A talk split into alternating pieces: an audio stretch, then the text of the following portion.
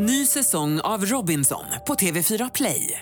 Hetta, storm, hunger. Det har hela tiden varit en kamp.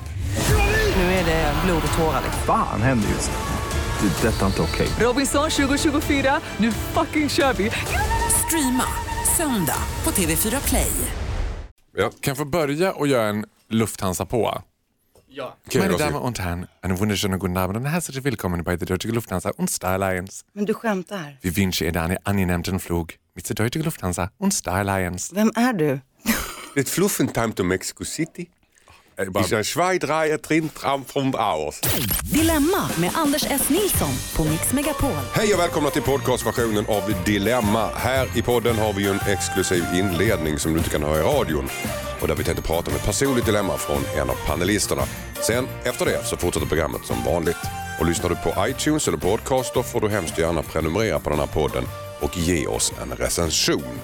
Och du kan alltid skicka in dina dilemman till oss på dilemma@mixmegapol.se. Stora som små problem så ger panelen sina tips och synvinklar på dessa. Dagens panel idag är Hasse Aro, Alexandra Pascalidou och Faro Groth. Välkomna! Tack så mycket. Var lite avvaktande, tack så mycket där. Jag är lite försiktig här i början när man känner på varandra lite grann. Jag och Hasse har ju känt på varandra länge nu men Alexandra Pascalidou och jag... gånger. Ni har inte varit tillsammans med Alexandra förut? Nej, Nej, Nej, inte det här sammanhanget. Ja, ja, Ja, det- jag har inte känt att ni har känt på mig. Faro Groth, du är doftambassadör för DO. Vi ska bara beta av det här lite grann vilka vi har att göra med här idag. Programledare och har en podcast som heter Viktor och Faros podcast. Ja, Men där har vi dig. och återkommande gäst i Vakna med Energy. Så såklart. Hasse Aro, Krimkvart i Nyhetsmorgon. Eh, podcasten Fallen jag aldrig glömmer och Hasse på resa som du gärna själv kallar för Mallorca-podden.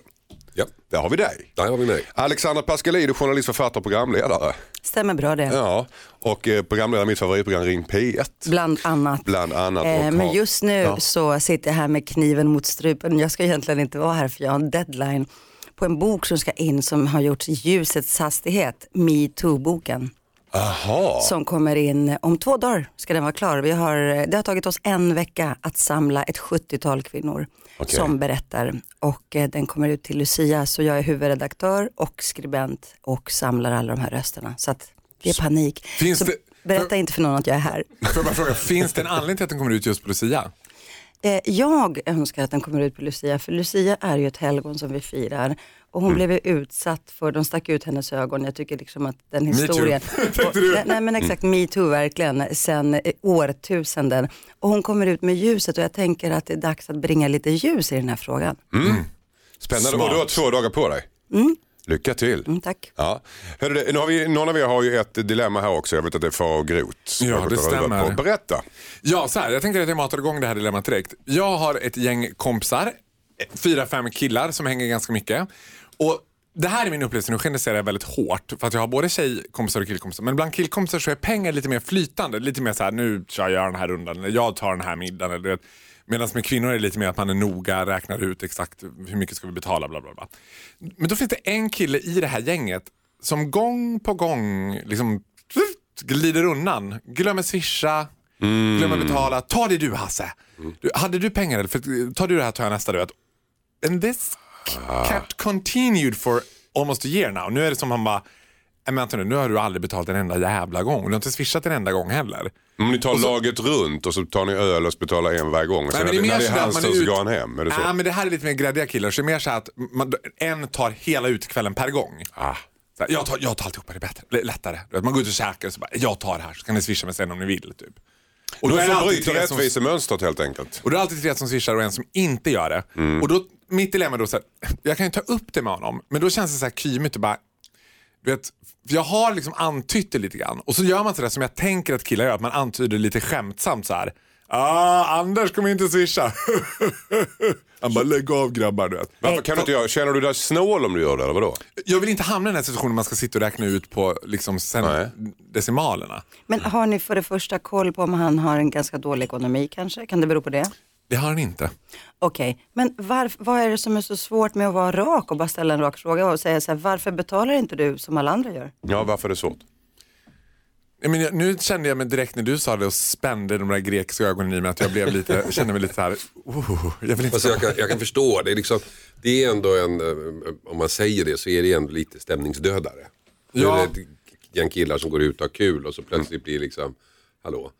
Um, jag skulle, jag inte säga det skulle, just har du pratat med de andra? Ja. Och de håller med? Ja. ja. Men ibland, Men då ibland, kanske ni ibland, allihopa ska säga någonting snarare än att du bara får, ta liksom. Ja, det blir ännu sämre stämning då kan jag säga, när ni alla tillsammans ställer honom mot väggen. Ja, det blir ganska tufft för honom. Men jag, jag tänker så här att jag tycker att du som verkar vara en rätt fram och stark människa kan säga så här, vet du, jag älskar dig, du är en riktigt grym vän, men det blir obalans i den här vänskapen om det alltid är en som inte betalar eller som glider undan noterna, som kör springnoter. Så vet du, kan vi bara fixa det här? För det är det som är problemet. Oavsett om han är snål av naturen eller vad det nu är så uppstår en obalans och det är inte lika roligt att gå ut med sådana människor. Man ska inte behöva upplysa så, men det, Ja, men jag vet, så jag, jag, självklarhet. vet, jag har lösningen. Mm. Ni utsätter honom för ett prank. Mm. Ni går på krogen allihopa. Nej, jag vet inte, jag har inte tänkt igenom själva pranket. Nej, nej. Men, Men att ni- ni på ett liksom skämtsamt sätt eh, låter honom förstå att det här är inte okej. Att det- Till exempel att ni går ut allihopa eh, på Ingen har med sig krogen plånbok. och sen så när, när det börjar bli dags att någon ska säga, ja men jag tar det här. Så försvinner ni alla på olika sätt. Ja, jag ska bara gå på muggen, ja, vänta, där är en komp- jag ska bara gå och hälsa eller någon, oj det ringer. Så ni andra tre försvinner åt olika håll så här, till synes liksom för en stund och så drar ni. Och så sitter han där med notan. Eller att ni inte drar, att ni är kvar men alla har glömt plånboken hemma. Det tror jag nu är ärligare. Alltså för att det här pranket då, då har han ju faktiskt ett case nästa gång. Och säger så, här, så gör man inte och det har han faktiskt rätt i. Ja, men då kan han säga, men du pröjsar ju aldrig. Så att det är verkligen- Nej, det är men då är, då är det han som tar upp diskussionen. Men ska man då straffa honom med ensamhet också? Nej, men sen kan man ringa honom efter en halvtimme. Du, jag, jag, jag vet inte Har du betalat? Vi sitter på toa. Ja, nej, men vi sitter på den här krogen här borta. Ska du inte komma över? Va, vad är det du? Vad fan, vi drog ju allihop. Tog, tog du vägen? Ja. Tog Men du notan? Vad har du själv för analys vad det här är för Jeppe som gör så här? För det är ju märkligt beteende. Nej, men, Jag Vad har också han? råkat ut Vad för heter det. han? Ska vi... Han kanske hör det här programmet. Du är så inne i den metoo-hänga Nej, utan nej, att du nej, som bara, absolut kan hänga inte. ut honom också?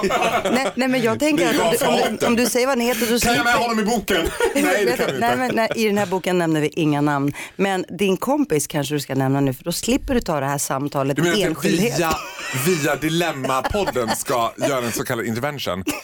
Mitt analys av det är att jag tror att det här är en väldigt populär kille och jag tror, inte att, jag tror att han har liksom va- varit en sån som inte har behövt. Liksom. Men behövs det polare? Okej. Ser jag inte det här själv alltså? Men, Jag men ska jag säga. Anders, vet ni, jag har en iakttagelse här. Okej. Jag har träffat väldigt många stora stjärnor, Mm. inga namn nämnda, men ni känner dem alla, ni har sjungit deras låtar, ni vet vilka de är. Som har varit stjärnor sedan väldigt tidig ålder, som Mm. också har blivit bortskämda med att få väldigt mycket, eller allting gratis. Från kläder till skor, till gåvor, till luncher, till middagar, till fester.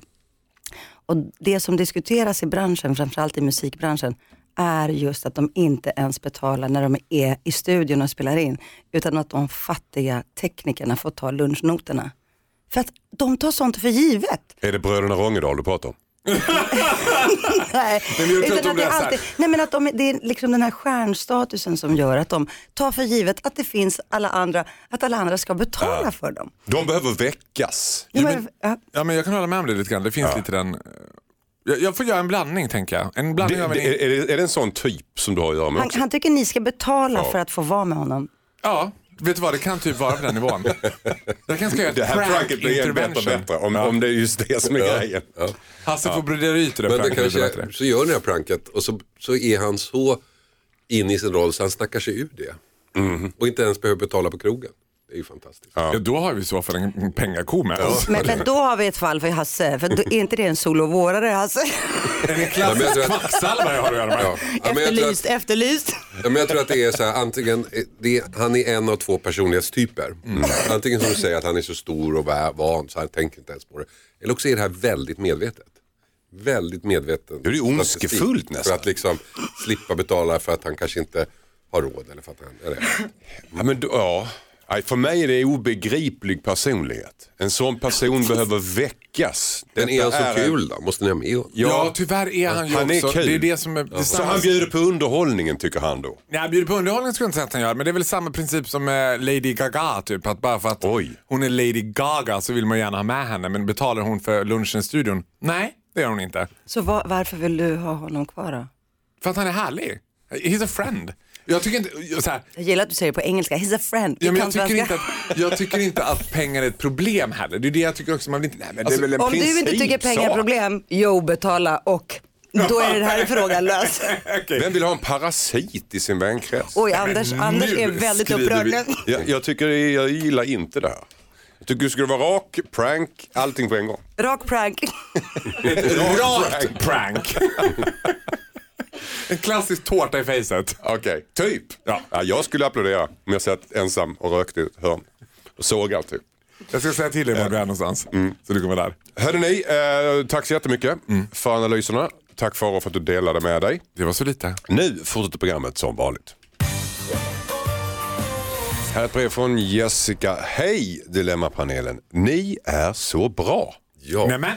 Så börjar hon. Jag har varit ihop med min kille i 15 år och vi har barn och hus ihop. Men jag har börjat fantisera om en av mina manliga kollegor. Han är en man som är cirka 20 år äldre än jag. Han är lite småfet, högljudd, nästan äcklig på något sätt. Jag blir själv generad av mina känslor och kan, kan nu knappt vara i samma rum som denne man eftersom jag tänker på hur han i min fantasi gjorde si eller så. Jag vet inte hur jag ska få bort honom i mitt huvud. Min man och jag har det jättebra hemma och har ett bra sexliv. Men jag verkar gilla det lite äckliga och grisiga. Skriver hon. Det passar inte alls in med hur jag ser på mig själv i mitt liv. Jag vill verkligen inte göra verklighet av mina fantasier, bara få bort dem ur huvudet. Jag kan knappt bete mig runt min äckliga kollega. Vad ska jag göra undrar Jessica som brottas lite med sig själv. Vad säger Farao Groth? Ja, jag tycker att hon ska göra absolut ingenting. Jag tycker hon ska embracea den här fantasin och behålla den för precis vad den är, en fantasi. Och det stora med fantasier är ju att 99% av alla som fantiserar, de kan ju behålla det som en fantasi. 1% har lite svårt att göra det och då hamnar man i regel i någon av Hasse Aros många program. och hanterar sina fantasier och göra något olagligt. Men i det här fallet tycker jag det är fullt normalt. Alltså det är klart att man, en fantasi är en fantasi. Tänk bara på pornografi till exempel. Pornografi porträtterar väldigt sällan ett par som har tillsammans i 15 år, har barn ihop, hus, kommer hem från jobbet, han har lagat middag till henne, de äter framför Let's Dance, han somnar, hon klittar lite innan hon går också går och lägger sig. Det är inte många porrfilmer som ser ut så. Nej. Därför tycker jag att hon ska embrace den här fantasin, kanske tillfredsställa sig själv och tänka på det här och bara låta den vara så här. Det här är en fantasi. Hon ska absolut under några som helst omständigheter inte dela med sig av den här fantasin till varken sin man eller sina väninnor. I trust women for nothing. Och förverkliga inte fantasin. För, men det är hon inte intresserad I av. Hon, trust women for nothing. Vad, vad menar du med det? men hon ska inte lita på sina väninnor. Och jag tror inte, hon är ju inte intresserad av att förverkliga. Det är inte det det handlar om. Det här handlar om fantasi. Och hon ska bara vara okej med fantasin. För all, så fort folk får fantasi, de bara, är det här okej? Är det inte okej? Ja, gud det är okej att fantisera. Ja, det, det, det har framgått. Va, va, Alexandra, vad säger du? Jag är tveksam. Mm. Alltså man känner en enorm attraktion till en gris. Till, till, kanske- Till en gris? Nej, men han var ju grisig. ja, ja, i hennes kanske- värld. Hon kanske attraheras av det här lite förbjudna, äckliga då. Ja, hon sa att han var äcklig och grisig sa hon. Mm, ja, Exakt så. faktiskt, sa hon. Det sa hon. Och jag tänker så här, det här är kanske något man måste utforska. Jag tror inte jag, nej, men Hade jag du menar gjort så här, det? Jag tänker att, eh, nu har jag ju aldrig lyckats vara gift i 15 år vilket är ett enormt misslyckande. Jag sitter här och skäms. För, och, och jag beundrar verkligen människor som har det tålamodet och den eh, toleransen helt enkelt. Men tänk om hennes eh, äktenskap är över för länge sedan. Om hon nu känner så stark attraktion av en annan människa. Men menar att, menar att äktenskapet måste vara över för att hon känner så här? Är det någonting Nej, men om hon känner sån en stark attraktion så ska, kan, ska hon kanske ifrågasätta om hon verkligen ska vara kvar i det här äktenskapet och varför varför hon är kvar. Alltså att jag tror hon ska inleda en sån rannsakan, en sån reflektion och tänka så här, varför vill jag vara tillsammans med den här mannen? Är det fasaden? Är det för barnen? Är det för att det är... Men där kan jag bara få slänga in en sak. Det där är det absolut värsta man kan göra. Nu gör man en höna av en fjäder. Alltså det är inte som att så här, det är exakt samma, most likely så sitter hennes man och spenderar lite tid med Puma Swede eller Jenna Jameson. Och jag tror inte att han tänker så här, betyder det här att jag och min fru måste göra slut? Ska jag flytta till USA och bli tillsammans med Puma Swede? alltså så är det ju inte. Men Hasse Aro här, du vet vilka Puma Swede du Ja, jag har okej. träffat, jag har träffat Puma Swede. Ja, ja, ja. Det har jag med. Ja, det har Ja, alla. gjort. jag, men, ja. Eh, jag har lösningen. Mm. Det är väldigt enkelt. Ja. Rollspel. Okej. Alltså, och de har varit gifta i 15 år. Det är inte konstigt kanske att hon fantiserar om saker som de inte har gjort tillsammans. Det tror jag är ganska naturligt efter 15 år. Och som Farao är inne på, det gör säkert han också. Så jag tror att hon ska introducera lite grann försiktigt rollspel med sin man. Kanske inte börja direkt, kan du vara lite äcklig gris och gå upp 20 kilo och så. Men de, de kanske hamnar där. Men, men börja lite sådär liksom, säg något snuskigt. Eller liksom, uh, så här, alltså, Var lite att- äcklig, var lite äcklig. Ja, Men jag fråga- introducera det lite grann i deras Ät en sexliv. calzone med bara så kanske, och- så ja. kanske den här fantasin liksom lägger sig eller liksom, och så blir det lite spicy hemma. Men Hasse, tror får jag på. fråga en sak?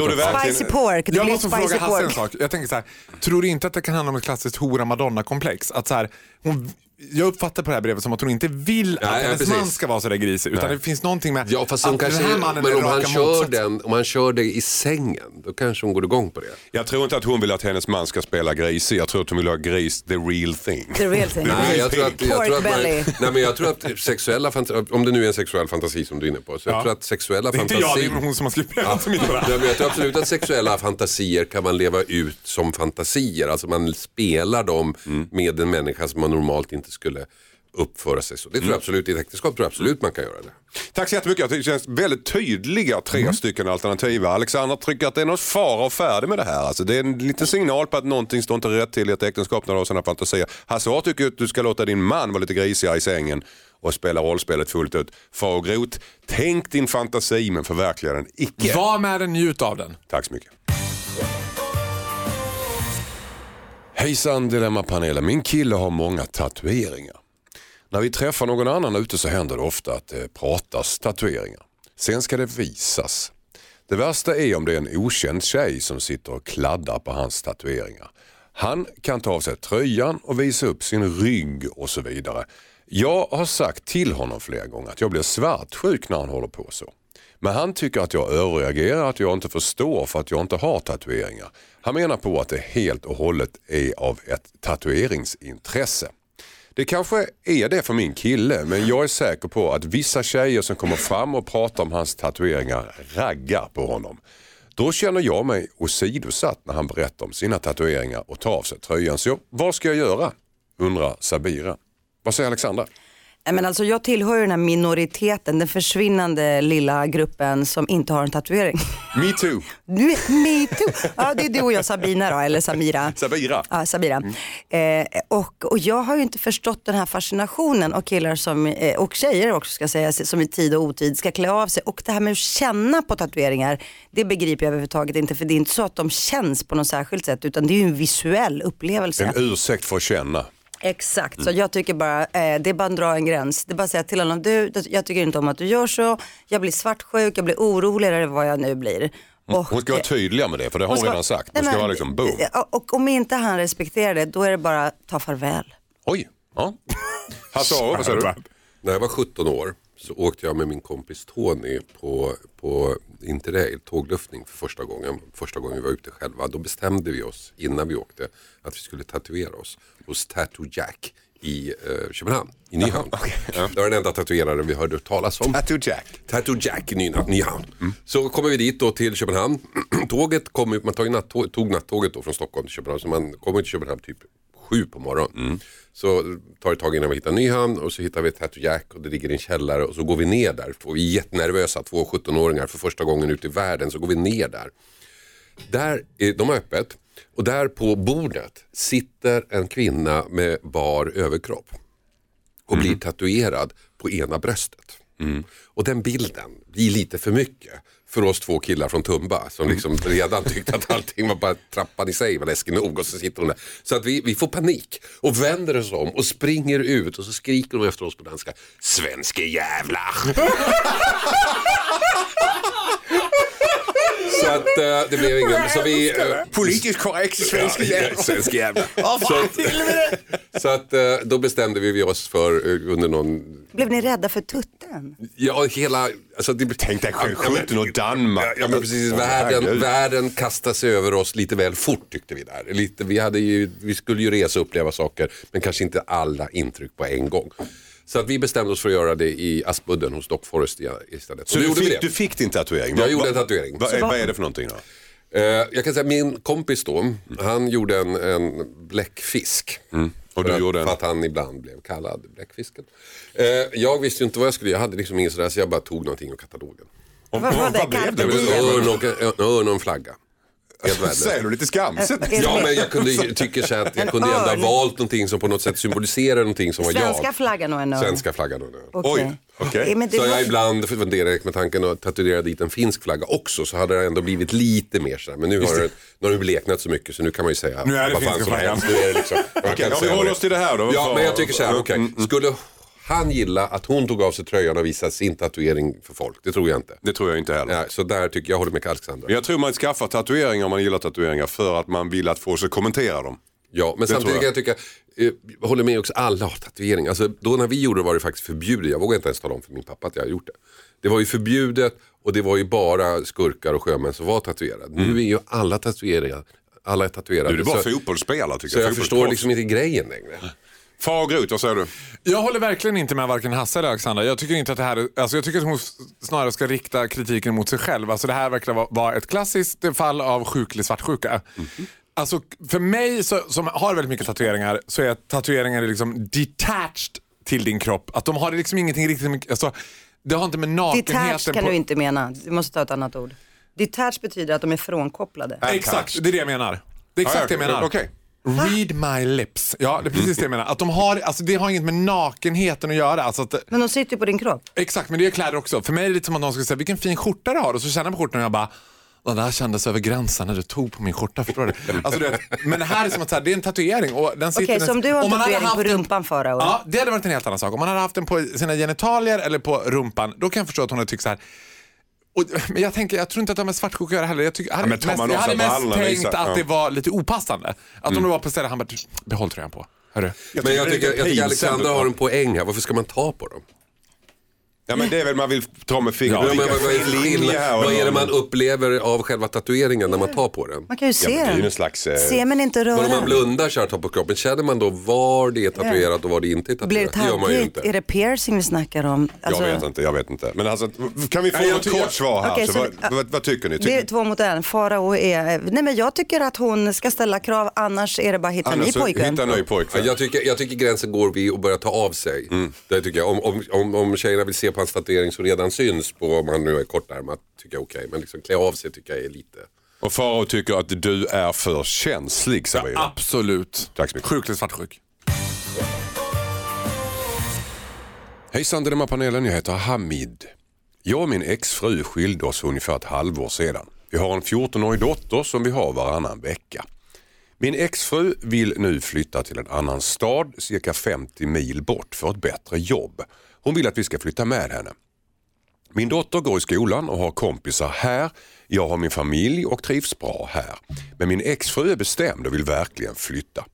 Jag har ett ganska fritt jobb och vi har en avdelning i staden som mitt ex vill flytta till. Det tråkiga är att min familj, mina vänner och alla jag tycker om bor just här. I den staden skulle jag bara känna min exfru. Vi är inte ovänner men vi umgås av förklarliga skäl inte så mycket idag. Jag skulle kunna flytta för att min dotter ska få träffa sin mamma varannan vecka men det känns som en stor uppoffring eftersom min dotter inte ens vill flytta. Vad skulle ni gjort? Undrar Hamid. Vad säger Hasse A? Case closed. Okej. Dottern vill ju inte flytta. Nej. Hon är 14 år. Okej. Så vad är problemet? Vill hon flytta, mamman flytta så får hon flytta. Och om konsekvenserna blir att hon bara får träffa dottern på helgerna så får hon ju räkna med det då. För dottern är 14 år, hon bestämmer själv, hon vill inte flytta. Så Hamid ska egentligen ställa sig frågan varför ställer han sig ens frågan om han ska Ja, flytta? han, ja precis, varför ska han flytta? Varför ska han flytta? Vad säger Alexandra? Eh, Hamid, jag förstår honom fullkomligt men jag kan säga så att den viktigaste och den relation man måste odla mest i världen det är den med den man har barn med och som man inte lever med. Så Johan, min dotters pappa, han är världens viktigaste man för mig och jag älskar honom över allt annat. Utan honom hade jag inte kunnat spela teater i Göteborg ett halvår. Och det går alltid att vara flexibel och hjälpas åt och lösa problemen. Har hon fått ett toppjobb i en annan stad som är viktigt för henne och för hennes välmående som gör att hon blir en bättre mamma kanske också och en bättre exfru. Eh, så tror jag att de måste hitta, vara lite innovativa, vara lite fiffiga. Är det någon som har pruttat? Ja. det lät så Far, konstigt. eh, förlåt. Nej men det tycker jag du snackar skit. Ja. Hon Nej, men- blir bättre mamma av det här jobbet. Nej men det vänta, nej, men, liksom, lå- låt mig ja, avsluta. Och, och då tycker jag så här att det finns lösningar. Det är säkert så att hon kanske skulle kunna pendla med, till det här nya jobbet. Så hon kanske, kanske skulle kunna vara hemma i den här staden med dottern och sen skulle hon kunna åka, när hon har barnfria veckor skulle hon kunna ägna sig åt det här toppjobbet. Så jag tror att det kommer gå att lösa det här på något sätt. Men hon vill att de ska flytta med henne. Vad tycker du om det då? Nej men om de är två mot en så är det ju bara, det är bara kört. Ja, Så där är du med Hasse? Ja, där men du är jag med. att, Ja, att hon ska ta jag. jobbet och flytta själv för att då blir hon en bättre Ja, mamma? nej men precis, jag tror att de ska hitta en annan, eh, någon typ av flexibel lösning. Att Mm. Kanske mamman flyttar men att, hon, men att hon kanske, att dottern får vara där på helgerna, på loven, höstlov och sportlov och så vidare. Jag tror att det går att lösa, jag är helt övertygad om det. Okej, vad säger Farao Groth? Jag tror också att det går att lösa. Jag håller med Alexander Pascalido till viss del. Jag skulle säga att den viktigaste relationen man har och den man bör vårda absolut mest är den relationen till sig själv. Därför tycker jag absolut inte att den här mannen ska flytta. Jag tycker inte dottern ska flytta. Jag håller med Hasse till 100%. Case closed. Dottern vill ju inte flytta. Det är ganska egoistiskt av den här kvinnan att kräva att hon ska flytta med henne. Däremot tycker jag absolut att hon ska följa sitt hjärta. 14 år, det är ganska Alltså det är en ganska gammal Lotter. Det är inte som att hon, hennes, hela hennes barndom kommer att traumatiseras. Tvärtom, det här kommer bli spännande. Har en mamma som bor i en annan stad, hon kan flyga dit.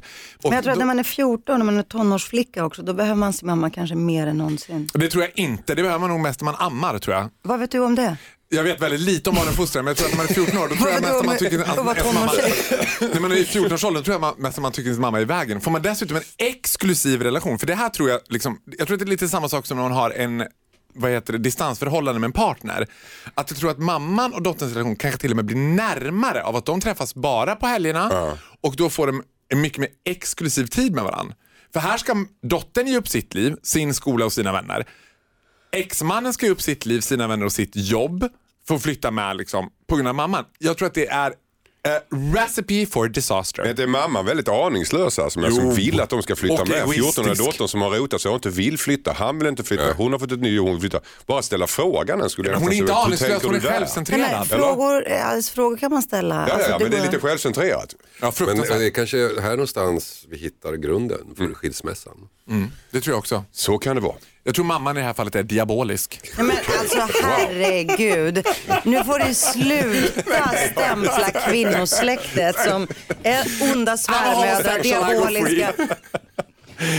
Farao han går ut hårt eh, mot, att det är inte alla kvinnor Alexandra, för det var faktiskt bara den här mamman som han pratade om. Men hon är lite egoistisk här, det tycker jag faktiskt också att hon är. Bara Ja, ta i. Men ni ska inte flytta helt enkelt. Nej. Däremot ska ni se med goda ögon att exfrun flyttar, för då kan hon bli en bättre mamma tycker Alexandra Pascalidou. Tack så mycket. Ett poddtips från Podplay. I podden Något Kaiko garanterar östgötarna Brutti och jag, Davva, dig en stor dos skratt.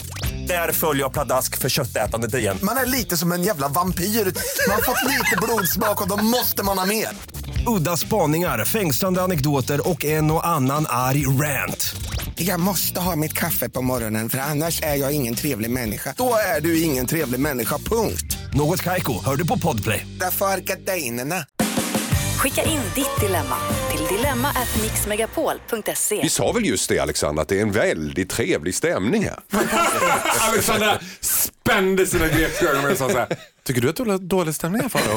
Nej, men Det var jag för att du älskar. pruttade högt, men Nej, det gjorde jag men inte. jag vet inte om det är för att jag kommer från en konfliktkultur där man älskar varandra, älskar människor som kan tycka olika. Jag Ja. älskar att vi tycker lite olika Ja. och att, och att Faro kommer lite dräpande kommentarer om de diaboliska kvinnorna. Jag tycker det är, då, då, då har jag anledning att existera. Och Jag är uppfostrad av August Strindberg. Och jag, är som, och jag är som Finland, jag sitter klämd mellan stormakterna som en jävla krockkudde. Så du har en, En stabil finne i mitten, kan det bli bättre? nej, men du har en blåvit samling här mitt emot dig. Du har förstått det? Jag har det, det är en hårt. Härligt. Hejsan Dilemma-panelen, jag heter Benji. Jag har träffat en tjej i några veckor. Vi har det magiskt och jag börjar verkligen att tycka om henne. Då berättar hon att hon har ett öppet förhållande. Hon har alltså en pojkvän som är okej med att vi träffas. Det som är jobbigt är att hon nyligen har öppnat sitt förhållande och ger hintar om att de kanske är på väg att göra slut. Hon säger att hon tycker om mig men jag känner mig nästan bedragen. Samtidigt så gillar jag verkligen den här tjejen så jag undrar vad ska jag göra? Undrar Benji. Far ut, den här får du ta tag i. Move on. Move on. Varför det? Om hon inte är okej med en öppen relation, det- vilket uppenbarligen den här tjejen är. Den här tjejen är okej med en öppen relation och det är upp till var och en att designa det. Men då hittar hon någon sorts gyllene medelväg där hon kanske upplever att den här Benji inte är jättenöjd med en öppen relation så hon försöker ge honom någon sorts halv förhoppning att det behöver inte vara en öppen relation. Det kan hända att jag kommer göra slut med honom. BS, bullshit, det kommer hon inte göra. Men kan inte Hitta en annan. kan The Ben- sea is full of fishes. Benny får släppa det där. Hon har en relation och han är inte okej med det. Släpp det. Hasse Aro, Jag tycker också, att, alltså, det, hon är ju, det är ju en psykopat. Det är bara att dra vidare. Jag, menar, jag tror att en öppen relation, jag har aldrig levt i en öppen relation, men jag tror att det finns några grundregler. Det vill säga att man är överens om att det är en öppen relation. Det är ingenting man berättar efter ett tag. Ja förresten, vi har en öppen relation. Va? Det är ingenting man berättar Ja, fast hon träffar ju honom vid sidan av. va? Då så- Ja, du menar Ja, ja, han, men han hade ju ingen aning om att hon levde i en öppen Nej, relation med nej. någon annan. Han kanske inte alls var inne efter på ett par veckor, det är, det är, liksom, det är inte så Det säger man, tid. det är det första man säger. Det är, Det är så exakt, det är det första, Ja, men första man, innan, man, innan man går i säng i alla fall. Man går ju till säng med någon och sen så säger man By the way, jag lever i ett öppet förhållande. Det- Glömde, jag, glömde jag nämna det? Så att det är, ju fel på, den, det det är efter fel på den här tjejen. Dra fort. Men Okej. det behöver inte vara, nu måste jag ju också försvara mitt kön här. Alexandra, försvar, på vad sätt ska du försvara ditt kön? Nej men jag måste försvara mitt lilla kön här. nej, men jag Ja, Det tänker är att- inte ditt kön vi ifrågasatte. Jo men, nej, men så jag tänker så här, den här tjejen kanske verkligen, eh, hon- hon kanske behövde tid och, de- och den här relationen kanske är så himla öppen så att den inte ens räknas. jag skulle aldrig klara av att leva i en öppen relation, Nej. observera för att jag skulle eh, bli jättesvartsjuk Mm. eh, eller vad det nu är. Men, men eh, människor är så olika och har man ett kontrakt så kanske det är så att, att ha en öppen relation, man kanske inte det första man gör på två veckor bara, det här är ju väldigt färskt. Mm. Här talar vi om en spirande kärlek. Det första man gör det är väl ändå inte att man går ut och deklarerar allting. Ja, men Men man här, säger men- väl ändå jag har en pojkvän. Ja, men får jag slänga in en Tycker sak? du att det är Men för det- avslöja för mycket? Är det går för Nej, långt? nej men är det det, behöver man verkligen heller, officiell alltså. pojkvän om det, de, de verkar Men ha man har Jag vill slänga in så här, oavsett vad hon har för relation till sin pojkvän och oavsett vad de har för typ av öppen relation så är hon väl medveten om hur normen ser ut och normen ser inte ut så att man har en öppen relation. Och med respekt då för en tredje person, i det här fallet Benji, så tycker jag som Hasse att ma- man presenterar sig vid namn och säger hej jag har en öppen relation. Alltså första gången man ses. Men- men första, gången hon normen- börjar, känna- första gången hon börjar känna så här, oj Benji är lite, in, det finns någonting mer än bara vänskap. Då säger hon, vet du vad? Jag är jättenyfiken på att utveckla det här med dig och se vad det här kommer leda till. Men jag vill att du ska veta med respekt för dig och också med respekt för min Ni är partner. väldigt så vill rättrådiga. jag Alltså, att- eh, går det verkligen till så här i verkliga livet? Absolut. Att man Jag- säger rakt upp och ner? Ja, men vänta nu, om man träffar någon, säg att hon, hon inte lever i en öppen relation Mm. med den andra, med kille A. Utan de har en stängd relation eller vad nu motsatsen är. Mm. Ja, och sen så träffar hon Benji, heter han. Och sen så efter två veckor säger han, du, eh, jag vet inte om jag har nämnt det här men jag har en kille faktiskt som Mm. jag bor ihop. Det hade ingen av oss tyckt var okej. Men om nu relationen med kille A är öppen, då kan man dra ut på det och Ja, berätta hon det sen så småningom. Hon Ja, kanske för Den grejen är är- inte öppen för Benji, den är inte öppen för honom. Exakt. Den är öppen för henne och hennes pojkvän men, inte för Benji. nej men alltså, jag tänker på det här normen, att den är också kanske tillhör det förgångna. Att människor kan, le- lever på, på alternativa sätt. Jag har tre Jag mina inte- närmaste vänner, det är tre män, de lever ihop, de älskar varandra, de, har, de Absolut, är och då ett funkar par. Ja, men normen, Ja, och det- normen i det här fallet är att man är ärlig och den normen tror jag och inte den blir ingen omodern. rucka på och den vill ingen Alexandra, rucka på och jag tycker att det är det viktigaste av allt. Respekt och ärlighet. Ja, Men, Då håller du med oss Alexandra Pascalidou. Totalt. Svarat på punkt här ja, men Ja. precis, men det jag menar det är lite det Anders antydde, att där ute är det en djungel.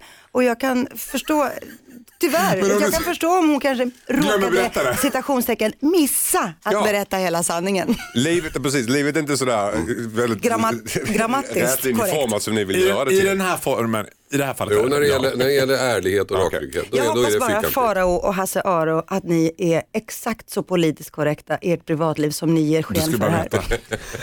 Lagens högra hand. Härligt. Eh, Benji, du har hört hur eh, råden här har flugit genom luften. Stackars Benji, han, han blir inte klok på det. Ta tag i det du vill. Här är ett brev från Ylva. Hejsan Dilemmapanelen. Min yngre bror har ett förflutet av mycket lögner och en väldigt livlig fantasi. För några månader sedan berättade han om en ny flickvän. Han sa att de var väldigt kära och skulle flytta ihop. När datumet för deras flytt närmade sig sa min bror plötsligt att hans flickvän hade dött. Nu har jag börjat ifrågasätta om den här flickvän någonsin existerat. Ingen annan har sett henne och han har inga foton att visa.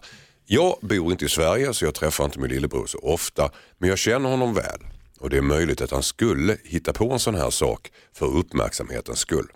Samtidigt vill jag ju finnas som stöd för min brorsa om historien mot förmodan skulle vara sann. Så vad ska jag göra undrar Ylva. Vad säger far och Groth? Ja, alltså om man är fullblods, fullblodsmytoman, då tycker jag, får jag för mig att ett bra sätt skulle vara att spela med. Att, liksom, att hon liksom skickar ett enormt blomsterfång till honom, att hon säger jag vill komma på begravningen, det ska vara lideparad, det här ska vi genomgå tillsammans. Hon bokar tid hos, för honom till, hos en terapeut. Alltså, du vet, det här är helt frukt... Alltså hon bara spär på, vevar igång honom liksom, så att han till slut bara, Äh, jag ljög. Du tror att det skulle vara receptet för honom? Ja, det tror jag. Men har du läst det någonstans att det är så man tar mytomaner? Ja. ja. Det är ganska- jag, har- jag har aldrig hört det men Jag det gör kanske det är som. Johanna Möller, jag hänvisar till forskning. More is more. the more the merrier. På något sätt. Hasse Aro, du har ju en, en fäbless kan man väl säga för bedragare och myt- Ja, bedragare och mytomaner. om det. Ja, jag, jag är lite fascinerad av dem. Så här, riktiga, alltså, det finns ju två typer av bedragare tycker jag. Den ena är de här som bara är ute efter att lura, lura till sig pengar. Eh, Bondfångare, liksom- klassiska bondfångare. Ja, så, och, och tar enkla eh, offer, liksom gamla tanter och pensionärer och sånt där, bara för att få pengar. Det är en typ. Sen finns det den andra typen som går in i ett annat liv, som skapar en parallell tillvaro där de själva är huvudpersonen. Och de gör det så, så färgglatt, så innovativt så att de själva tror på det. De går in i rollen i den så mycket att de är Det rollen. du, det var ju du som nyss föreslog eller rekommenderade rollspel. Just det. Det här ligger allt för nära för mig. Och, och då, då, då, och då, tycker jag att så här, okej, om, man, om man ljuger och tror på vad man själv säger, ljuger man då? Nej. Det är Nej. perceptionen som brister. Ja, men jag tror att Man den här... far, man far med osanning. Ja, men det här, den, här, den här killen då va, eh, det är ju hennes bror, så hon känner ju honom ganska väl får man anta. Och hon är inte säker ifall han talar sanning eller inte. Nej men jag, jag tror att hon har, eh, kan, har- det finns en bra grund för hennes misstankar. För att det är hennes bror hon pratar om, han, han har ljugit förut. Och så här plötsligt bara, nej hon dog. Det är också lite konstigt tycker jag. Säga. Nej, det blir, vi ska inte flytta ihop faktiskt, varför inte det då? Nej men hon dog. Eller lite hipp som happ. Det är nästan som att man knappt tror på det Ja, själv. eh, så att på något sätt tycker jag att hon ska avslöja den här lögnen för hans då? skull. Och konfrontera honom? Ja, men det är Farao Ja, det där är kanske, ja, kanske har en rätt nivå. Häng på, häng på, häng på tills det till slut blir så ohållbart. Ja, Jag måste säga. Alexander Men, men det känns ännu mer som att gillra en fälla. Om någon far med osanning, en mytoman och, och, och uppenbart ljuger så kan man inte försöka bräcka den personen med att gå in i den lögnen. Utan jag tycker att man ska bryta av det helt och hållet och istället ringa mamma. Han har ju en mamma, sannolikt, en pappa, släktingar, vänner och säga jag har en misstanke om att han är mytoman. Eh, det här stämmer inte riktigt. Hur, hur, det här låter konstigt. Vad tänker ni? Hur resonerar ni? Hur ska vi hjälpa honom? Och sen skulle jag ta ett väldigt rakt snack eller skriva ett brev eller vad jag nu skulle göra till min bror och säga, vet du, jag har under en längre tid misstänkt att du ljuger och jag tycker att du måste göra någonting åt detta för din egen skull. Eh, Så skulle jag göra. Jag skulle absolut inte gå in och fläska på och krydda och salta och sockra hans lögnaktiga eh, berättelser. Har ni konfronterat en mytoman någon gång? Nej men däremot så när jag var ung, så här, typ när man var tonåring gick ut på diskon så var vi ett gäng som hängde. Och då var det en kille som liksom var kompis till en kompis som hävdade att hans pappa hade dött i flygkraschen i Bromma. Som skedde samma dag vi var ute och han var jätteledsen och sådär. Och då var ju vi, vi var ju bestörta förstås, otroligt. Eh, sen visade det sig att det var ju inte alls sant. Han hade bara hittat på det där. Och då, då alltså när man hamnar i den situationen, nu var ju inte jag närmast kompis med honom, men jag visste mycket väl vem det var. När man hamnar i den situationen och lögnen blir, för det blir så uppenbart, alltså de publicerades, publicerades ju listor på vilka hade omkommit i den här kraschen. Och han fanns inte där, det går inte att snacka bort. Så att han försvann bara ut ur våra liv. Liksom. Men det- Stängde det- det han, jag. stängde, han stängde av sig själv så att jag och gick vidare. Men då tror jag att liksom, det finns en fara i det också. Ja. Men jag konfrontera någon kan ju bli väldigt ja, aggressiv. Ja. Nej, men det jag har hänt, alltså, jag, hade, jag ordnar ju såna här Pascalidos Power Weeks varje år med här resor och en gång så var en av de här medlemmarna, eller de kvinnorna som reste med på den här resan till Grekland, hon var mytoman och hittade på de mest osannolika berättelserna som hon berättade om sig själv. Eh, Från att hon hade överlevt flygkrascher till att hon hade haft aids och det hade gått över till, ja men ni kan inte förstå, till att Det var är inte helt omöjligt Nej, men- nej men alltså ni kan inte begripa och efter ett tag så blev det väldigt eh, komplicerat och hela gruppen eh, eh, var väldigt, väldigt bekymrad. Det blir tragiskt. Ja, det, nej, men det blev tragiskt men framförallt så till slut så tillkallade jag polisen därför att hon Nej, men jag tillkallade inte polisen för, att, för alla de här lögnerna utan att hon, Hon inte lögners- betalade sin del till hotellet. Och hon hittade på att hon hade konton på paradisöar eller skatteparadisöar och att hon skulle ringa thailändska kungahuset för att de var skyldiga henne. Men jag tycker att det är lite refreshing men- mytoman. Nej, men det var inte-. Vänta, vänta, men- jag skriver ner det här. Nej, det men, här är en bra måste, roman. det, men det roligaste hon sa, det här var alltså en svensk kvinna, hon sa att hon bodde där och sa att hennes mamma precis nyss hade dött. Jag bara, men herregud var? Nej men här. Och då gjorde jag så att jag ringde runt till sjukhusen Mm. eh, på Kreta och frågade om en svensk kvinna precis hade dött. Och de sa nej. Men jag tror att med mytoman ska man aldrig försöka. Alltså, så här, jag har Jo aldrig men jag fick du bekräftat att det var en lögn och då var det bara, ja men det var Ja, bara men jag har polisen. aldrig konfronterat en mytoman. Däremot har min mamma och många med vänner gjort det. Och det går inte bra. Hörrni, eh, jag känner som att vi har snöat in på den här grejen. Vi vet ju inte om han är mytoman eller inte. Va? Men, men det finns ju klara indicier på att det, för så är fallet. Brev på! Och, och då bör ni helt enkelt ta reda på fakta och sen så bör du i någon form konfrontera honom. Tack. Hejsan Dilemma-panelen, jag heter Rita. Jag har en kompis som alltid varit lite större än alla andra. Men de senaste två åren har hon gått upp ännu mer i vikt och klagar över detta hela tiden. Hennes vikt begränsar henne från att göra saker menar hon, som att till exempel prata med killar på krogen eller träffa killar via datingappar. För min del spelar det ingen roll om hon är överviktig. Men jag, bryr mig ju, men jag bryr ju mig om hennes hälsa så jag försöker ändå vara stöttande när hon har tränat. Men hennes ansträngningar var inte länge. Oftast så hetsbantar hon i två veckor, sedan faller hon alltid tillbaka i gamla ohälsosamma mönster igen och äter godis, chips och friterad mat. Hon är dessutom över 20 år gammal och oskuld, vilket är en sorg för henne. Det känns så tråkigt att hon mest bara gnäller nu för tiden, men vad kan jag göra som hennes vän? Undrar Rita. Vad säger Fagerot? Och det här är ju en definitionsfråga också. Är hon liksom not only obese but morbidly obese? Eller är hon bara lite mullig? Är det här bara en bortförklaring till att hon inte träffar killar? Eller är hon liksom... För, ja, det är någonting med det här när hon säger så här. Jag bryr mig om hennes hälsa. Och hon är ju oskuld och inte träffar killar. Jag tror inte att hon bryr sig mycket om hennes hälsa. Det är mer att hon så här, tycker att det är lite tråkigt att hon inte träffar killar och att hon inte har fått ligga. Och då tänker jag så här. Alla får ligga. Det har väl, alltså det kan inte... Va? Det, Nej. jo, Prata för dig själv. Ja men, alltså, ja men det finns folk som gillar stora tjejer och stora killar och vice versa. Och du vet, så här, det där tror jag bara ju Nej, massa. alla får inte ligga Exakt. Fagerot. Alla får ligga. Nej. Du får bara lower your Ja, expectations. Alexandra, vi säger bestämt emot. Exakt. Kan vi ha votering om nu, detta? Alla Nej men jag tror, jo, jag tror alla kan ligga. Ja, Kan Kan, nej, vi snackat om kan, ja, men- potensen. Vi men är det så här, så här okej. Särskilt tjejer tror jag. jag bara mena det här? Ja, ja. Är det så här att hon på riktigt genuint oroar sig för sin hälsa, att det är verkligen det och bara det det handlar om. Ja men då tycker jag att man ska så här, eh, snacka med henne och så här, kan vi hjälpas åt? Kan vi tillsammans så här, gå, börja liksom med någon eh, kur ihop eller kan vi börja träna ihop eller du vet, sånt där. Om, om det är genuint. Men om det bara handlar om att hon får inte träffa så mycket killar. Nej, men alltså, Nej, men jag, tror att hon också. ser att, jag tror att den här vännen, det är väldigt, en väldigt fin vän som skriver, som verkar bry sig om sin väninna. Som, det här är ju tydliga tecken på psykisk ohälsa på Mm. något sätt eftersom hon äter på det här sättet, så att hon hetsbantar. Och kvinnors opsykiska ohälsa, det, det, det finns ju, det är faktiskt slående siffror när man tittar på det här närmare. Det hänger ofta ihop med ätstörningar. Mm. Eh, och att hon inte får ligga, det tillhör ju, det ingår ju på något sätt i det här mönstret. En jäkla självkänsla det handlar om. Exakt, så jag tror att hon, och jag tror inte heller att man ska ge sig i kast med att försöka rädda vännen eller eh, försöka vara, erbjuda någon slags eh, hjälp. För det tror inte jag att hon kommer kunna göra, utan jag skulle nog snarare rekommendera henne att söka proffshjälp.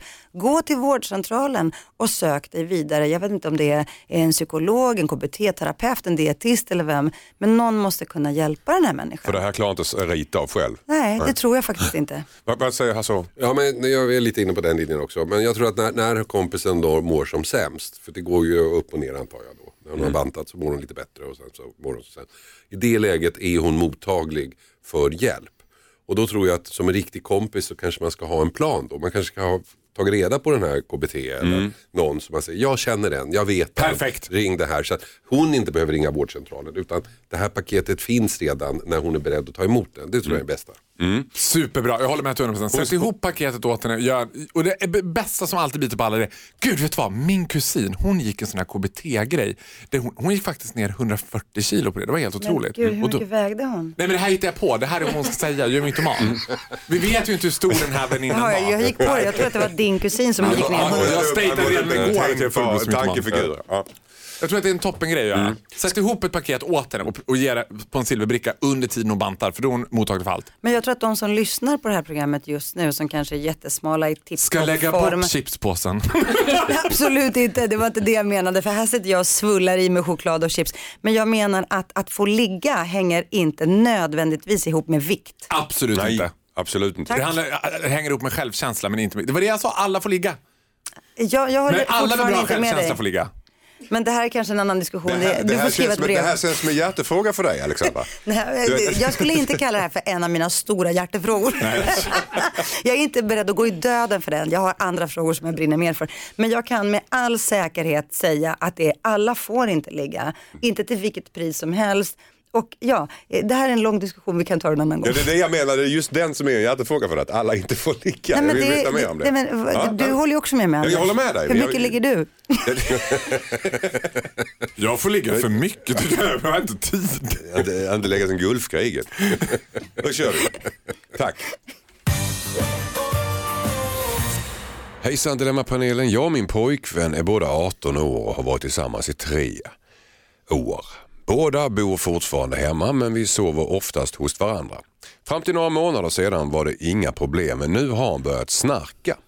Än så länge är det inte så farligt men enligt min far är snarkningar sånt som kommer krypande för att sedan eskalera. Efter att ha vuxit upp med min pappa som snackar brutalt högt och spenderat veckor i sträck i husvagnar och lägenheter med honom kan jag inte sova när någon snarkar bredvid mig.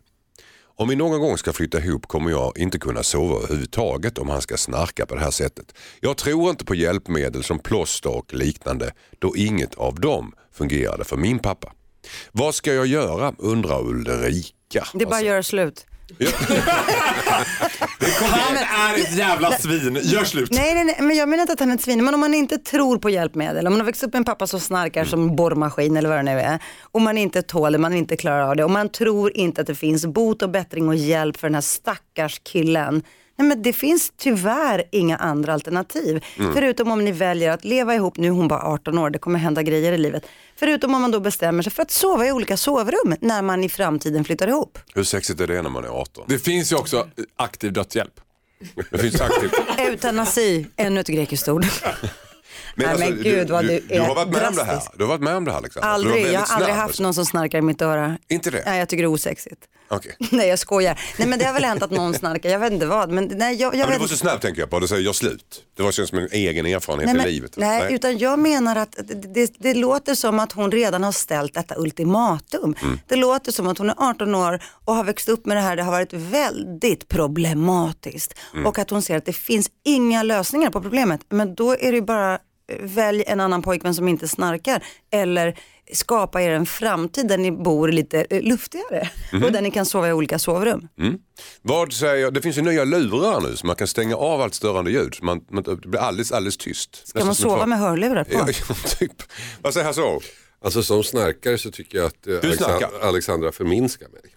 Nej men Och tycker jag eh, visar dålig respekt så att vi ska inte få ha Nej, förhållanden. nej, nej, nej. Vi Nej, ska men- bli lämnade. Nej, men Man ska välja bort oss. Det tycker Nej, du nej, nej, men det jag det tycker jag är väldigt Det märkligt. här var mitt råd. Nej, nej, nej, men jag Du- sa du har inte att... kränkt Hasse av. Nej, nej, nej, men jag menar inte Djupt. så. Utan om den här flickan, 18 år gammal, inte tål människor som snarkar, då måste man ju liksom... Så killen är allergisk mot, mot apelsiner och hon inte tål aller- allergiker, då ska hon dumpa Nej, honom men också. jag tror ju, om du Nej. frågar min personliga så tycker jag ju att kärleken är större och borde tolerera en liten snarkning.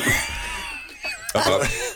Jag tror att Hasse försöker hetsa upp det lite grann nu. Jag vet, men det är okej, jag är ohetsad. Vad, vad säger far och Grut? Ja, det, alltså, jag tycker det här är ett ganska, jag ska vara helt ärlig, banalt dilemma. Nu ska vi röra oss mellan stora dilemman och banala dilemman. Jag tycker inte det här är en stor grej. För det första, ett, hon är 18 Kallar år. du det här något banalt? Alltså en snarkar, vet du hur jobbigt det är att sova bredvid någon som snarkar? Ja, det vet jag för jag har gjort det. Men kärleken övervinner allt. Och jag tror så här Nej, att det här, gör det inte. så här är det också med saker som hjälper mot snarkning. Det är individuellt. Det hjälpte inte hennes pappa men hon måste ju ha en tro på att det här kan hjälpa hennes pojkvän. Och då får hon väl prova plåster, Pray, hörselskydd. pray. Hon får prova, hon, de kan gå i sömn sömnterapi eller vad som helst. Absolut. Eller är hon kär till honom på riktigt så, så är det det hon ska göra. Hon kan också ta, vad heter det, Stilnoct. Sluta skriva ut mediciner till små hours. barn. Men jag, gjorde, barn 18. eh, jag var försöksperson i tv faktiskt för snarkmedel. Hur gick det? Ja, de funkar ju inte. Du vet att din fru måste vara, ha ett heroiskt tåla- tålamod. Ja, det vet jag, det, det visar sig på så väldigt många plan. Men hur är det med snarkningen? Sover ni men- så här-. Hasse, Hasse berätta. Du, du, Ja, men alltså, vi, vi är ju inte 18. Så att vi, bor ju, vi har ju fler än ett sovrum. Så att när det blir som värst så kan hon gå och lägga sig i ett annat rum. Och så vaknar jag och så känner jag mig ensam. Så det slutar med att vi båda sover i 90-säng. det är ganska Och du, mysigt. och du snarkar ömsint i hennes Ja, öra. men, då, men det är väl så att om man bor med snarkare så, så är det väl så att någonstans anpassar man sig tror jag. Jag tror att om man somnar före snarkaren så överlever man. snarkar du idag Hasse? Har du fått hjälp? Eh, eh, om jag snarkar idag? Alltså, har har du fått hjälp med din snarkning? Nej. Inte? Du, det är lika illa Nej, som Jag har mina. testat de här, eh, men det går ju vågor. Alltså, Ja, ja. Det är, perioder snackar man mycket, perioder snackar man mindre. Okej. Hoppas jag. Jag vet inte, jag har aldrig hört det. Och jag kommer att tänka på min bästa kompis mamma som ringde socialen och vårdcentralen när vi var små och bodde i Rinkeby. Då sa hon så här, snälla, snälla hjälp mig. Mitt barn han knarkar hela nätterna. Jaha, hur gammal är barnet? Tre år gammal, han knarkar hela natten. Kan inte sluta knarka. och vi hörde samtalet, vi bara ursäkta vad pratar hon om? Mm. Hon bara, och då hon menade såklart snarkare. För det var en liten unge som snarkade alltså som en hel tågstation. Okej, Men har ni sett de här riktiga hjälpmedlen för snark? Eh, jag har sett alla möjliga konstiga Fråga Kikki hjälpmedel. Ja, men de här som man får på sjukvården, så här, det är som en respirator man ska ligga och jag har sett sova det. i. Mm. Hur, hur sexigt är det då? Mm, en och sova med någon som Facebook. sover i, i respirator. Ja men man ligger ju inte med någon som sover. I en respirator, verkligen men alltså, har inte- Nekrolepsi, nekro, vad heter det, Eh, Du nekrofiler? sa just det, alla får... Alla får, Alla får ligga sa Det är du. Alla får ligga med någon som sover. Ja, nej men det här är ingenting att skratta Nej, åt. Alltså, nej. jag tror att människor som snarkar och de som älskar snarkarna, de har problem. Det är, eh, du Byt måste... ut ordet snarkar här mot bögar ska vi se hur fördomsfullt det är. Du Oj, nu har vi den diskriminerade minoriteten snarkare, ja precis. Snarkande bögar, det är en mardröm kan jag säga. Tack så mycket, tack så mycket. Hejsan Dilemmapanelen heter Karin. Jag har alopeci totalis. Det betyder att jag lider av totalt håravfall på huvudet. Det finns inget botemedel i dagsläget och jag har haft det i snart 10 år. Jag har en peruk på mig och mitt dilemma är när jag ska berätta det här för killar jag träffar. Jag vill inte berätta det för tidigt men känner samtidigt att jag lurar killarna jag träffar när jag inte säger något som är en så stor del av mig. Jag tänker ändå att jag måste berätta det innan vi sover ihop. Men berättar jag på första dejten känns det som att jag kommer att skrämma bort dem innan de lärt känna mig. Nu ska jag träffa en kille som jag har chattat lite med och jag undrar ju såklart när ska jag berätta för honom om min hårlöshet? Undrar Karin. Det är ett delikat problem. Vad säger Hasse Aro? Ja, verkligen. Alltså, jag förstår hennes... Det här är verkligen ett dilemma. Verkligen. När ska hon berätta detta? Och som hon säger, det är väl bra att berätta det innan hon sover över. Eller de sover tillsammans första gången. För att det kan ju hända att han vaknar mitt i natten så har hon tappat peruken och då blir det ju jättejobbigt. Och det är mörkt och han undrar vad är det här för Ja. Eh, Men ja, jag vet, jag har faktiskt inget bra svar. Så... Å andra sidan, man kan inte säga det första man säger, by the way. Ska du... veta. Kan man inte det? Inte det första man säger. Nej, inte det första man säger men, ehm, mm. Hur, men ja, då, då kommer ju lite grann det här när, när ska man? När. Alexandra, eller Faro, vad säger du? Alexandra eller Farao, nu får du bestämma dig. Ja, Alexandra. Jag tycker- Kör Farao, varsågod. Ja, Faro. Tack, Alexandra. Passa Du är med på huvudet. Ja. Eh, jag skulle säga så här, jag är lite inne på Hasses, det är ett dilemma, det är lite knivigt. Det man ska veta om alopecia, eller alopeci eller hur det nu uttalas. Det är ju väl känt i Sverige som alopeci. Nu fick vi lära oss i pausen att ett grekiskt ord av Alexandra Pascalidou, alopeki. Ja, men nu, Det är ju på svenska det är uttalas det alopecia. Ja, och det betyder att du har alltså Ändrar du det här inga... nu? Det kunde du sagt innan jag Du berättade. har Okej. alltså inga andra fysiska åkommor än att du tappar ditt hår. Det, det som ofta händer, för jag har vänner som har alopecia totalis och det som händer är att folk tror ju oftast att man är mycket sjukare. Folk ser ju oftast att man har peruk, man har inga ögonfransar, man har inga ögonbryn, man tappar allt hår. Och då tänker På jag så här- hela kroppen? På hela, det- frutti di mare. Och då tänker jag så här att hon skulle säga jag tänker att man ganska tidigt kan säga det till honom och eftersom hon inte har några fysiska problem av det mer än att hon faktiskt tappar sitt hår så kan man säga det som en ganska liksom så här alltså, en axelryckning bara i början. Och så här, sen när man kommer närmare kan man prata om säkert hur det har varit och det kan bli en, en icebreaker men jag tror inte det hon definitivt inte ska göra, det är som att göra som alla nötallergiker gör. Det är att bara sätta ner. För nu har jag något att berätta för dig. Jag är luftburet nötallergiker. Man bara, åh gud, du vet man den här tjejen har problem. Den här tjejen har levt med det i tio år. Förmodligen så har hon lärt sig att leva med det. Och Hon är bara orolig, hur han ska reagera. Hans reaktion kan hon inte vara ansvarig för. And it's not her business. Så säg bara så här, fan, vet du vad? Jag har peruk. Och det är jättebra för då kan jag ha olika hårfärger och hårformer varje dag. Vi kan spela Men lite nevrotiskt att säga det sådär positivt. Alltså Nej, bara jag tycker inte alls det är något Ja, Nej, men alltså, så- nej, nej, nej, nej, nej, Någon slags inte. pilsnerfilm. Det är ju liksom, det, det är ju ändå, ja, men det är ju ändå en vånda hos henne. Det, kan, Ja, det ska ju inte absolut. låtsas som att det inte är. Nej, men Vad hon- säger Alexandra? Exakt, nej men alltså det måste vara otroligt eh, svårt och smärtsamt faktiskt. För att det sitter så mycket i vår egen upplevelse med allt som har med ögonbryn och ögonfransar och hår. Men jag skulle nog säga det ganska tidigt skede och jag skulle rekommendera det. För då eh, slipper hon den här känslan av att tänk om jag blir upptäckt. Tänk om han förstår. Att, att bära en hemlighet kostar ofta mer. men Och när ska- när ska man säga det då, När man också blottar den här hemligheten, då, då är det en sån enorm lättnad. Jag tycker kanske inte på första dejten, men kanske på andra dejten så kan man berätta det. Och att det inte är hela världen och att det inte är något mycket allvarligare. Att det inte är så att hon kanske genomgår en cellgiftsbehandling eller har någon mycket allvarligare sjukdom. Och det är lite det jag menar med att jag tycker, jag tycker att taken på det som hon ska ha jämt om honom är så här. En bra grej det kan vara att säga så här, vet du vad? Det här, så här dök det upp för mig. Jag var så nervös inför vi skulle ses. För det är nämligen så här bla bla bla bla bla. Exakt, och jag tänker också när man delar något som gör ont så kommer man också närmare varandra. Men kan hon inte liksom, Alltså, eh, spela fega, fega lösningen? Att eh, de har en dejt, de har jättetrevligt och sen så ska de eh, eh, ha en dejt två, så skickar de ett mess. Nej, men sånt där, sånt Nej, det är bara, nej men skicka så här, jo, jättemysigt träffa, jag tycker det är fantastiskt. Jag hoppas verkligen, alltså jag ser verkligen fram emot nästa dejt. Jag tycker jag bara en grej du ska veta. Hasse går på den fega linjen, men vet du vad jag tror? Jag tror att de flesta skulle göra som Hasse. nej, Det usch. tror jag nog. Nej men för det här är något man måste få prata om och han vill Ja. sä- säkert ställa följdfrågor. Och framförallt, jag tror att det kommer föra dem närmare varandra. Ja, okej. Prata om det andra dejten är bra. Gör ingen stor affär av det, tycker far och Nej, jag tycker hon till exempel kan komma på första dejten helt utan peruk och bara, han bara va? Krävs Det har inte jag mod sagt då. dig att jag har alopecia. Okej, andra dejten är det som gäller. Då ska du berätta. Tack så mycket.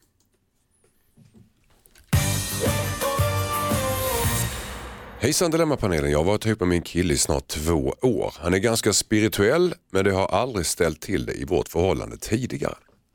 Nu har han dock fått en väldigt udda idé. Han vill testa hur det är att vara hemlös under vintern. Han menar att det kommer att bli en spirituell resa för honom om han lever på gatan tre månader mellan december och februari. Han har sagt att vi kan träffas utomhus dagtid men att han kommer att sova och leva på gatan.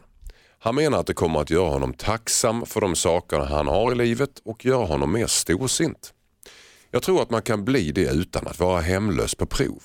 Jag kan också tycka att det finns något kränkande att han väljer att vara hemlös när det finns folk som inte har något val. Han ska ta tjänstledigt i tre månader och lämna mig med alla räkningar. Men han har inte frågat mig om lov. Han har bara berättat att han ska göra det här. Jag har en väldigt intensiv jobbperiod i december och det känns så trist att min kille inte kan stötta mig och hjälpa till hemma för att han vill testa att vara hemlös. Samtidigt så kanske det är egoistiskt av mig att tänka så. Borde jag stötta honom i hans spirituella resa på gatan eller ska jag sätta ner foten och säga att han får välja mellan gatan och mig?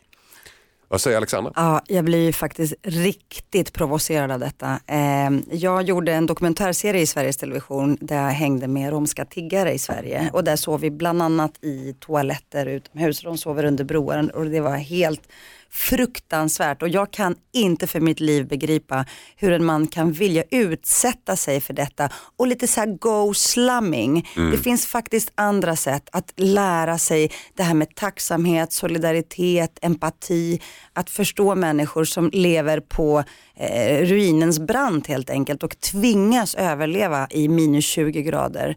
Eh, och framförallt så sätter ju han henne i sticket för att han ska ut på något litet eh, eh, äventyr med ett bäst före-datum. Hans frihet blir ju hennes ofrihet.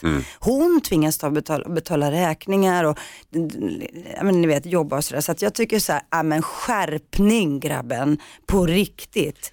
Eh, Du Det är kanske kan göra... koketteri tycker du helt enkelt? Va? Det är koketteri. Det är koketteri Mm. och det skulle, okej prova det i tre dagar och, och börja istället volontärarbeta för Stadsmissionen eller andra som arbetar med hemlösa och stödjer dem och hjälper dem på olika sätt.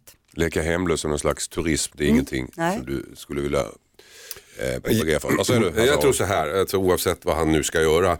Så, så i ett förhållande så åker man, det är som att åka tåg på en järnväg så här. Man åker på samma spår.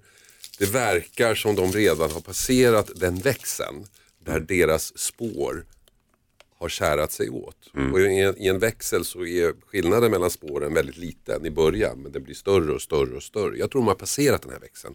Jag tror de har vuxit ifrån varandra redan. Jag tycker att de ska dumpa honom. Dumpa honom? Ja, för hans resa kommer att ta en helt annan väg. Så han blir hemlös på riktigt? Ja, eller vad han nu gör. Jag menar, han, han verkar ju som han tycker att hans personliga utveckling, som han nu har hittat, tycker han är ett fantastiskt sätt att, att pröva. Eh, hans resa kommer att fortsätta och ta nya vägar och hon är redan liksom vilsen här. Hon kommer bli ännu mer vilsen. Alltså deras, deras modelljärnväg har växlat spår. Och hon ska sätta ner foten och säga hur illa hon tycker Hon om ska det här inte säga så här, du får välja mellan mig och, och, och den här grejen. Utan hon ska säga tack för kaffet. Tack för kaffet. Jag har en sak att säga om det här och det är att Hasse Aro är Gud. Det är det jag vill säga. Jag håller med till 100%. Jag tycker det, alltså, det finns någonting med den här självupplevelsen hela tiden som är fruktansvärt egoistisk. Jag håller också dessutom med Alexandra Pascalidou till 110%. Jag tycker det är vedervärdigt att exotifiera hemlöshet och alltså, på något sätt det där tycker jag är så fruktansvärt banalt och tro att man ska, vad är det han tror att han ska komma åt? Det är också som att få det verka som att de har tillgång till en självinsikt. Nej, de kämpar för att överleva. Och, och då, om man skulle säga så här, vet du vad, jag vill spendera tre månader till att jobba volontärt, som Alexandra pratade om, på Stadsmissionen eller någonting. Det skulle vara något helt annat.